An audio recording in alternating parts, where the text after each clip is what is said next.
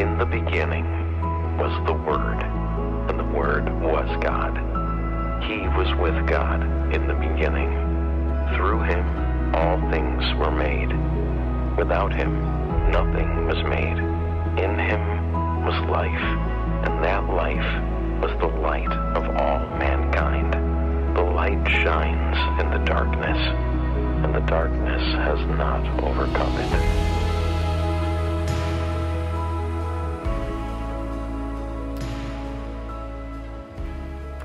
Good morning. The darkness has not overcome it. That's good news, huh? It's tried a few times, tried a few times, but still going strong. Well, it's good to see you and be with you. Thanks for joining us online for all the virtual people. It's good to not see you, but know you're there. Um, we do want to know anything that you're thinking. You can type in messages to us. We love hearing from you um, and all that. But also, welcome all the non virtual people the real live people. It's good to see you. Um, hope your weeks are going well. Hope your summer's just been a total treat and joy. Um, anybody, anybody, raise your hand if you're back for the first time. Like, so March 15th, we kind of had to shut things down. Who's back for the first time in person? Okay. A lot of, a lot of folk, which is cool. Um, this is actually week nine of our in person gathering. Um, we've been gathering for the last nine weeks on Sunday morning um, mainly for prayer, but some teaching and some worship and some prayer. It's been really rich, we, uh, rich. But this is week one of the comeback, right? So uh, you're, you're not missing out on anything. Um, but yeah, it's exciting to be here. We're going to be in John chapter 7. And I thought the best way to, to start this next phase of our church was with a teaching called Disappointed with Jesus. so some snickers there. But um, John chapter 7 is where we're going to be. And uh, there's a guy named John Cheever. He says the main emotion of the adult American who has all the advantages of wealth, education, and culture is disappointment. And Ravi Zacharias, who actually passed away this summer, he says the loneliest moment in life is when you have experienced or achieved that which you thought would deliver the ultimate, and it has let you down and it has let you down. And uh, all of the things that we thought were solid and stable this year obviously have been shaken, and we're all left with a little bit of confusion, a lot more uncertainty. And it's very, very possible that many people in this room, or many people that you associate with, are dealing with some severe disappointment with Jesus right now. Um, because often the Jesus we want is not the Jesus we need. And uh, people are finding that out in the book of John right now in some serious ways. So, but before we jump in there, I just felt so inspired during our worship time. We, we've been focusing on prayer. We feel like that's where we're supposed to be. The reason that we did kind of one piano, one, one, uh, one singer, it was on, intentional on purpose. It wasn't just everybody's on vacation this weekend. Um, we, we, just, I just, we just feel like the hand of the Lord is heavy on us to be humble to walk slow. Um, the word contrite uh, comes to mind, where that's kind of the posture and position that we feel like Jesus is really calling us to right now. And uh, so we are, we're just trying to kind of walk slowly and, and carefully, paying really close attention to what he's doing. We don't want to get running. We don't want to get in a hurry. We don't want to just go back to the way things were. We, we want to um, we want to go forward into the things he's leading us into. So um, bear with us if you're like, hey man, I'm good. I'm ready to dance and sing and all of that. There's a lot of people who are just kind of saying, I really want to be still, really want to just kind of be quiet before the Lord and really hear what he might be saying because I'm, I'm, I'm a little unsure. Uh, so that's where we are in those times um, going on. And while we were praying, I just really felt um, the need to pray and intercede for um, the black community. So if you'll join me with in, in that, Lord, we come before you, Maker of heaven and earth, and I just really want to pray that you would um, you would be with our black brothers and sisters, especially in Phoenix, that are processing so much right now. They're, they're having this, this frustration, this pain, um, this anger, that is legitimate and they're, and they're trying to figure out what is the right thing to do. And at the same time, they are being offered so many solutions. And Lord, I pray that you really would help them to find the truth in it all. That you would help them to teach us all. You would raise up leaders and teachers and, and new John the Baptist and prophets in the black community that would really be able to help guide us through this confusing time and uncertain time. And Lord, I pray that you would diminish all the voices that are not helping, that are not actually trying to help, and don't have your truth but Lord, I just, I, I, thank you that, that I'm in, in contact with so many that are giving me so much encouragement, so many black men that are just teaching me and guiding me. And I just pray for more. I just pray that this would be a really beautiful time in the black community. That they would come out of this and they would be more rooted in truth and love and freer than ever before. And I pray you would show us, uh, our church, what we can do Lord, I pray that you would show us how to pray, how to love, how to care, how to listen. Lord, I pray for, for the predominantly black churches in our city that they would really just experience your strength and your favor and your clarity and your joy and your peace and your provision. And that, Lord, we would learn to work together and walk together as I know would please you. So we thank you, Lord, that you're on the move. And we just pray that we would be with you. In Jesus' name, amen. Amen. All right, John chapter 7. After this, Jesus went around Galilee. He did not want to go about in Judea because the Jewish leaders there were looking for a way to kill him. But when the Jewish festival of tabernacles was near, Jesus' brothers said to him, Leave Galilee and go to Judea so that your disciples there may see the works you do. No one who wants to become a public figure acts in secret. Since you are doing these things, show yourself to the world, for even his own brothers did not believe in him. Now, this is a moment in time where John, who was with Jesus during all this time, and then when Jesus left, basically continued to walk with Jesus in the Spirit for the rest of his life until he is old. He's probably in his 80s or 90s, maybe even um, kind of late 90s. We don't know exactly. John just seemed to, keep, seemed to keep on living. And so he's writing this as kind of this, he's processed a lot. This is not just his first take at this thing. All of this stuff about Jesus, all of these memories have really got into his system and he's been living them out and he's been proving and testing them. And so he's writing these things. And, and what he's writing here is this real moment of confusion that was going on in Jerusalem.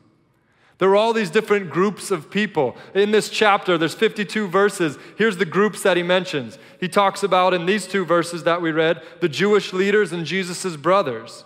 But he also mentions the disciples who stayed with him and the disciples who left. And that's a reference to chapter 6 at the very end. Jesus basically had 5,000 men. We know about 120 disciples, and they were all there at this moment trying to make him king as, after he had fed the 5,000 with just those loaves of bread and fish. And it was this real, like, kind of major moment. And Jesus teaches them that he's not really interested in their movements, he's not really interested in just feeding them bread so they don't get hungry. He's actually a lot more interested in in building a kingdom that's not of this world. He's actually a lot more interested in feeding their spiritual needs than their physical needs. He's way more interested in their spiritual formation than their national aspirations. And people are like, come again? What do you say? You see what Herod just did to John the Baptist? He took his head off. How can we not march on him right now? And Jesus is like, I'm sorry, it's just not what I'm about. It's an intense moment. And then he goes and says, Actually, if you really want to be a part of me, you're going to eat my body and drink my blood.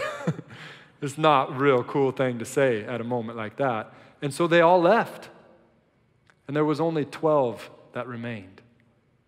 And Jesus said to them, Are you going to go too?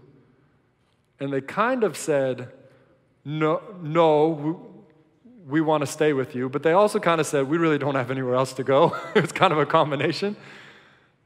They're like, you have the words of eternal life.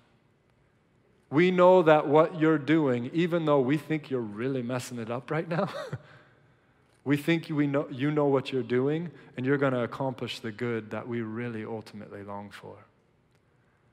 And it was a real moment for them. So there's disciples who left, disciples who stayed, some other groups. There were the crowds, there were the Jews, there were some of the people that believed in him. There were Pharisees, temple guards that went to arrest him, but after they heard him speak, were like, I don't know, we never heard anybody speak like that. We didn't know what to do. And then we have the chief priests and Nicodemus, and there's all of them have a different opinion about who Jesus is. It's very confusing. Lots of disappointment, lots of confusion about who he is, and we'll go through this. Um, before we do, I just got to introduce you to this in case you didn't know. There is this Bible translated in kind of like a Hawaiian pidgin English called the Jesus Book. And I just love it in this passage in particular. It says this After that, Jesus go around inside Galilee. He never liked go around inside Judea because the Jewish leader guys over there stay looking for him for kill him. Now, almost time for the special religious time when the Jewish people remember the time when their ancestors, uh, guys, went walk all over the boonies and stay inside shacks long time before. Then Jesus' brothers tell him, Go away from here and go Judea side so the people you want teach can see the kind of stuff you're doing. If one guy like everybody know about him, he no going and do way nobody can see him, yeah? You stay doing all this, you stay doing all this kind stuff, so let everybody all over the place see you doing them. You know, even Jesus' brothers never trust him. I love it. I love it. Um, anyways, there you go. Um, Jesus' brothers never trust him. And that phrase just kind of really sticks out to me because, first of all, Jesus had brothers and sisters probably. So it's, that's just wild to think about. Now, obviously, they didn't have the same dad, virgin birth, all of that. They had the same mom. And so these are his half brothers. Jesus is the oldest. He's got all these brothers. And his brothers, the ones who grew up with him, they don't trust him. They don't believe in him. They've seen the things he's done, they've heard the things, and everybody else is getting caught up in this Jesus train, and they're not buying it for a second. They don't believe him. I grew up as the youngest of three boys, and my brothers, they don't believe me. They didn't believe me. They don't trust me. They called me the tyrant. Somehow I was so small, but I was like a dictator. And they would beat me up all the time. And I never trusted them. My mom would basically say, All right, what happened? Who broke that? Everything was broken all the time, including my body parts. Sometimes broken arm, broken collarbone three times, whatever. Um, and they would, my mom would say, So what happened? And we would all have our own opinion and story. It just so happens every time I told the story, it was really good for me, made me look good, and same thing with them. So we knew we, that all of us were liars. But here's the trick with Jesus. When Mary would come and she'd say, Okay, what happened? Everyone knew who was going to tell the truth. Everyone knew what the truth was. Jesus was like, Well, this is what happened. And his brother's like, oh, um, so it was kind of a, a, rough situation. But they didn't trust him. They thought he might be crazy at this point. But two of them, for sure, that we know James, who wrote the book of James in the New Testament, who became the leader, the lead pastor of the first church in Jerusalem, went from never trusting him to believing that he was God, sent from God, to be the lamb who was slain for the sins of the world. What a trip to go from this moment all the way to that place where James actually was killed because he so believed that Jesus was Lord. His brother was Lord of all, maker of heaven and earth. And then Jude, the, the guy who wrote Jude, the epistle of Jude at the end of the, the, um, the Bible, he also was a brother of Jesus that came to faith that Jesus really was the one he says he was. After the resurrection, they were kind of like, eh, all right, that one's pretty good, um, and believed him. But what a trip that is. Um, so that was their journey. So let's continue on. It says that um, Jesus told them, when his brothers were saying, Go up, um, Jesus told them, My time is not yet here. For you, any time will do. The world cannot hate you, but it hates me because I testify that its works are evil. And here, Jesus, again, he's, he's, he's, he's sharing with his actual brothers. His disciples are there with him. There's this debate about whether he should become a public figure or not. And he's just saying, You don't understand. That's not what I'm here for. That's not what I'm about. And he says, You guys can come and go as you please, but I need you to know that the world hates me. Now, at this point, it didn't seem like the world hated him. They were all a little disappointed, they were all a little confused why he didn't want to become king and do what they wanted him to do. But, but they're like, hatred, you're, you're crazy. I don't understand. But Jesus was teaching them something that it's very important for him to teach. It's very something important for his disciples to understand. And he continues to go back to this time and time again with his disciples. John 15, verse 18 says this If the world hates you, keep in mind that it hated me first. If you belong to the world, it would love you as its own. As it is, you do not belong to the world, but I have chosen you out of the world. That is why the world hates you. Remember what I told you a servant is not greater than his master. If they persecuted me, they will persecute you also. If they obeyed my teaching, they will, they will obey yours also. So, this is later on in the book of John as the, the kind of tension is rising, as the heat is rising. Jesus is saying, Hey, don't forget, I told you before that if they hate me, they're going to hate you. But let me remind you that if they persecute me, they're going to persecute you. There just has not been a nation in, in human history that has continued to, you know, give favor to and, and, and believe in the ways of God. And here in America, we have experienced favor as Christians, no doubt about it. Hallelujah. Thank you for all those who fought for that and are still fighting for that. It's wonderful to be able to gather in a place like this, but this isn't, this isn't true in a lot of the world. And if you follow human history and nations that rise and fall, it's not going to be true in America forever. Now, am I saying we're about to be persecuted and everybody hates us? I, no, I, I don't know what's going to happen. But I don't want us to be unaware of what Jesus is teaching his disciples. And if you call yourself a disciple, then basically Jesus says you're on your way to persecution. You're on your way to being hated. You're on your way to death.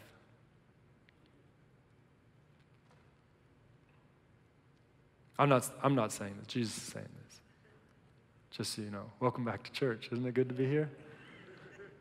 How disappointing a message is that? Wait, Jesus, you were just like turning water into wine, you were just healing people of diseases, you were feeding 5,000. We were into that. We liked that, Jesus. That was great. That's like, that's all we need. And now you're telling us that's not what you're about? That's not ultimately the most important thing to you? We were becoming popular, people were loving us.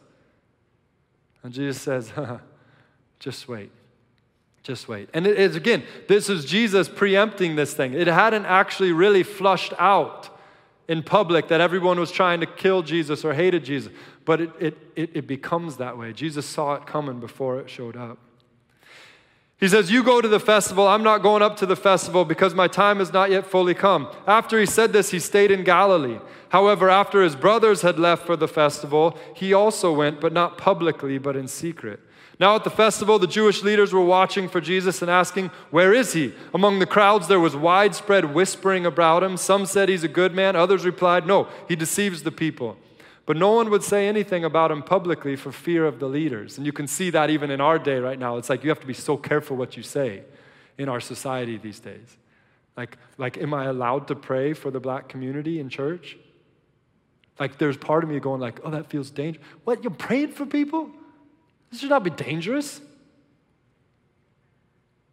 should not be dangerous.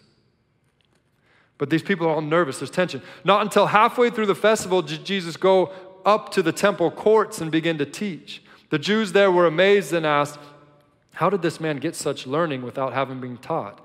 And Jesus answered, My teaching is not my own, it comes from the one who God sent me.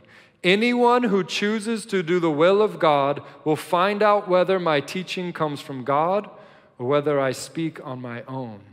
This is a key moment right here. And again, Jesus is speaking to his disciples as well as he's speaking to these crowds. He probably actually on that Temple Mount, um, he was a rabbi and his disciples there. He began teaching them. Some other people came. Jesus is kind of the buzzword these days, so probably more people came, but there were probably other rabbis sitting with their disciples, kind of teaching in this moment. It's kind of a whole bunch of people in Jerusalem. And Jesus is telling them anyone who chooses to do the will of God will find out whether my teaching is from God or from man. Because there was debate as to whether what Jesus was saying was true. And I love this because this is so classic John. We've talked about John. John's premise for writing his book, the Gospel of John, is so that you would believe. So that you would believe. And we spent time talking about the difference of what that means to believe. For John, it clearly means trust over time. For Paul, we talked about for Paul, faith kind of means pledge of allegiance. I'm going this way and I'm forsaking everything else. But for John, it means trust over time because John was just a fisherman out fishing by the Sea of Galilee when a guy came up and said, Hey, you want to hang out? And John was like, Okay. And they started hanging out. And next thing you knew, he was at a wedding with this guy, and the guy turned water into wine. And John was like, All right. I'm with this guy right here. And then John saw him heal people and feed 5,000, and he heard the teachings and he watched the life that he lived. And John was just more and more convinced over time that the words that Jesus spoke were true. All the way to the point at which John saw Jesus up on that cross. All the other disciples had forsaken him. John was the only one that was there because he had begun to trust that Jesus was everything he said he would be and more than John could ever comprehend. And then when John heard the whisper that Jesus had risen from the dead, he ran to that tomb. And once again, his trust was deepened and deepened and deepened and deepened. And that's why John is writing these stories, so that you will begin to trust in the name of Jesus, in the words of Jesus, in the way of Jesus. And as you begin to walk in it, you will find that it is true. When I first started really following Jesus, trying to really practice the way of Jesus, it was great. It was like, this all makes sense. But then my dad took his life. And it was this moment where I had to say, okay, God, I guess right now I'm going to see if this stuff really works. And it did. And it does. Shortly after that, me and some friends, one of them sitting right over there, we decided we were going to go to Ireland for three months, just buy a ticket and go to see what the Lord might do. Some stupid young man idea. Or young woman idea. I don't know. You probably have bad ideas too. But it was just like, I just needed to see, like, okay, Lord, I want to see if you, what you're going to do. I want to see if you're going to show up. And so we did. We just got on a plane, flew over there.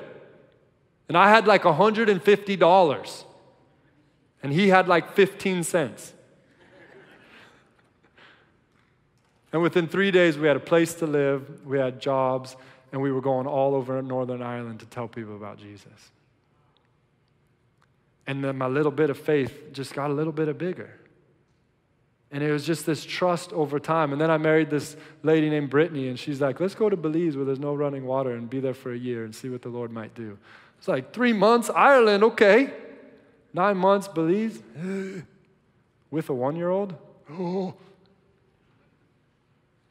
And yet, the way that the Lord met us in that place trust over time. And Jesus is saying, Look, it's going to get tough, it's going to get hard, but if you will do what I'm saying to do, if you will walk with me, you will see that my words are not coming from man and there's a lot of words coming from mankind right now that are not to be trusted. But Jesus is trustworthy. More than we'll ever know until that final day when we get to really see that everything he's done has been righteous and true. Even though the Jesus we want is oftentimes not the Jesus we need even though we go through lots of times of disappointment with Jesus. He's still trustworthy. Let's continue on. He says, Whoever speaks on their own does so to gain personal glory, but he who seeks the glory of the one who sent him is a man of truth.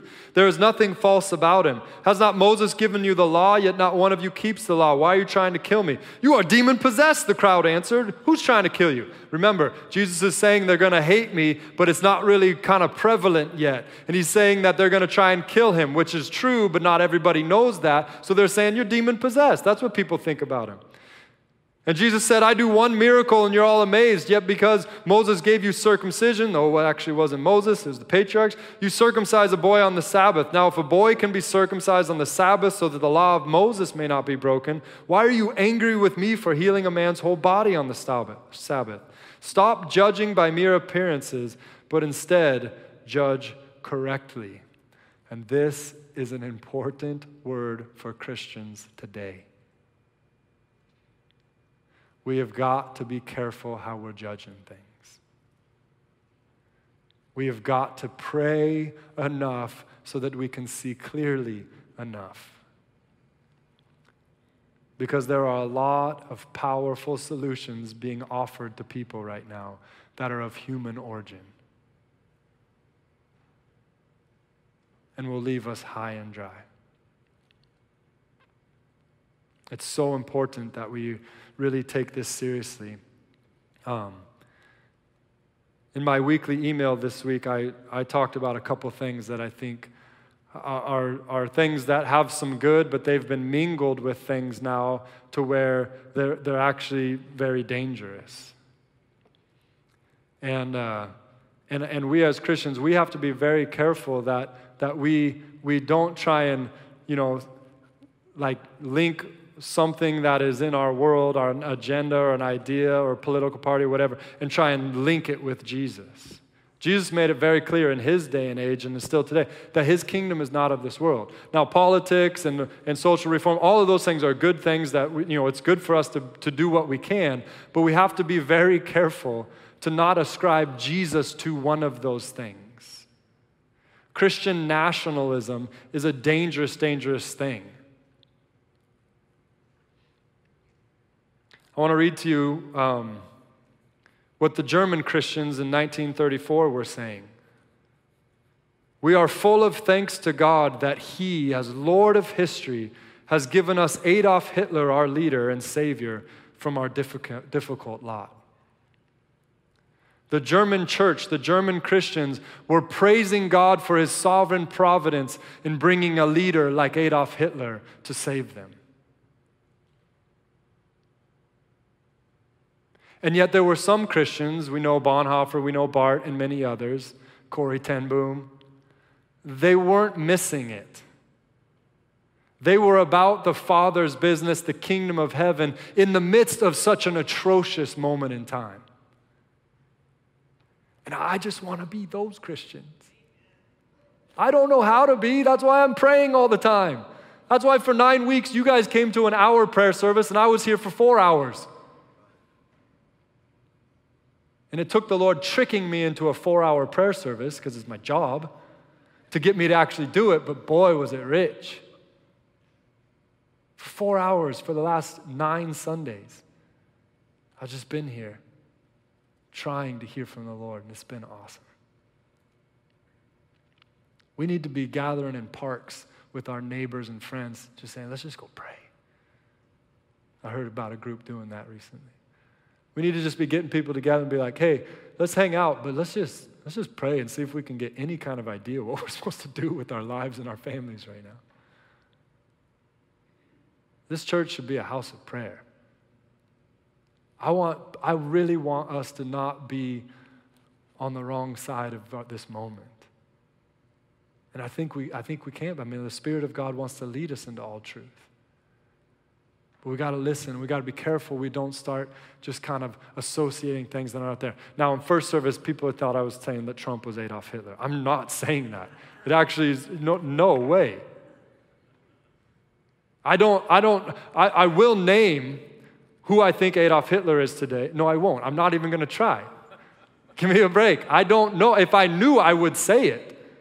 But I'm not saying it because I don't know. I just know the spirit of Antichrist, John told us later on, is alive and well in our world today. And I do know there are things that are very anti biblical that are becoming very popular, and we've got to be careful and just say, okay, let's see how this rolls out.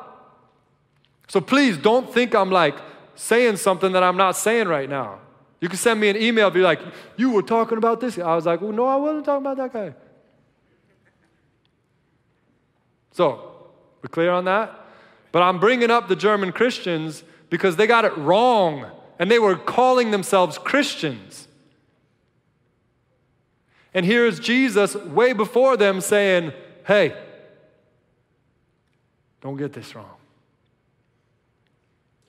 There is truth and there is not truth. And Jesus is about the truth. That's why he's trustworthy. So we continue on. At that point, some of the people in Jerusalem begin to ask, Isn't this the man they are trying to kill? Here he is speaking publicly, and they are not saying a word to him. Have the authorities really concluded that he is the Messiah?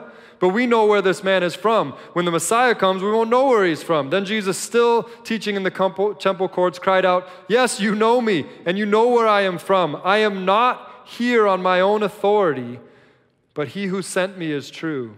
You do not know him, but I know him because I am from him and he sent me. Now, those of you who don't think Jesus ever claimed to be God, you just don't speak Jewishish. This is, this is what Jesus said right there. If you were a first century Jew, that's blasphemy unless it's true. He's, he's saying, I'm from God. Basically, he's saying, I am God. I'm the whole deal. Why, how do I know that? Look what happened. At this, they tried to seize him, but no one laid a hand on him because his hour had not yet come. Still, many in the crowd believed in him. They said, When the Messiah comes, will he perform more signs than this man? And then as he goes on, it's kind of leading up to this moment. And it says here, um, sorry, I'll, I'll skip down a few words. On the last and greatest day of the festival, Jesus stood and said in a loud voice, Let anyone who is thirsty come to me and drink. Whoever believes in me, trust over time. As scripture has said, rivers of living water will flow from within them. By this he meant the Spirit whom those who believed in him were later to receive. Up until that time, the Spirit had not been given, since Jesus had not yet been glorified. There's a little bit more debate about him at that point. But on this great moment of the festival, now every day for seven days, they've been celebrating their wilderness wanderings and how God provided for them there. They actually build tents and booths and they would sleep in these things during this week. Sounds fun, too hot right now. Um, but they would pour out this water every day from the pool of Siloam is just kind of remembering how God provided water out of the rock, water in the desert. And then at this one, this one day, they wouldn't pour water out. And it was kind of this real climax, almost like they were saying, We're longing for the day when God once again visits us. And it was at that moment that Jesus stood up in the crowd and said, Let all who are thirsty for that moment, let all who really long for God to come again, let all who really long for the loving presence, the satisfying water of God, to come, let them come to me. And out of their inmost beings will gush forth torrents of living water. That's a moment right there. That's a moment. That's a moment right there, too. Time's up moment. Sorry set my alarm because we're online, we're trying to track everything. But that's a moment that Jesus set up where he was saying, Everybody can come, anybody who come, and I will give you the water that your thirsty soul needs. And what I bring is not of human origin, and it's not temporal, and it's not going to leave you high and dry in the end. What I bring will begin small but as you begin to trust and walk it, it will keep growing and growing and growing until it just starts pouring out of you forevermore. That's the promise of Jesus. I want to just read a couple things to close. So, church, don't be surprised when evil prospers and things with demonic origin and agenda become popular. At the same time, don't be surprised when doing the right thing, holding on to the truth, and submitting your life to the authority of scriptures becomes unpopular, hated, and even persecuted. Don't let your disappointment with the Jesus you want lead you to be deceived. Remember that the Jesus you want is not often the Jesus you really need. And the problem is your perspective is not His. But remember what Philip Yancey says in his book, Disappointment with God. He says, Why the delay? Why does God let evil and pain so flagrantly exist, even thrive on this planet? He holds back for our sakes. Recreation involves us. We are, in fact, at the center of His plan. The motive behind all human history is to develop us, not God. Our very existence announces to the powers of the universe that restoration is underway.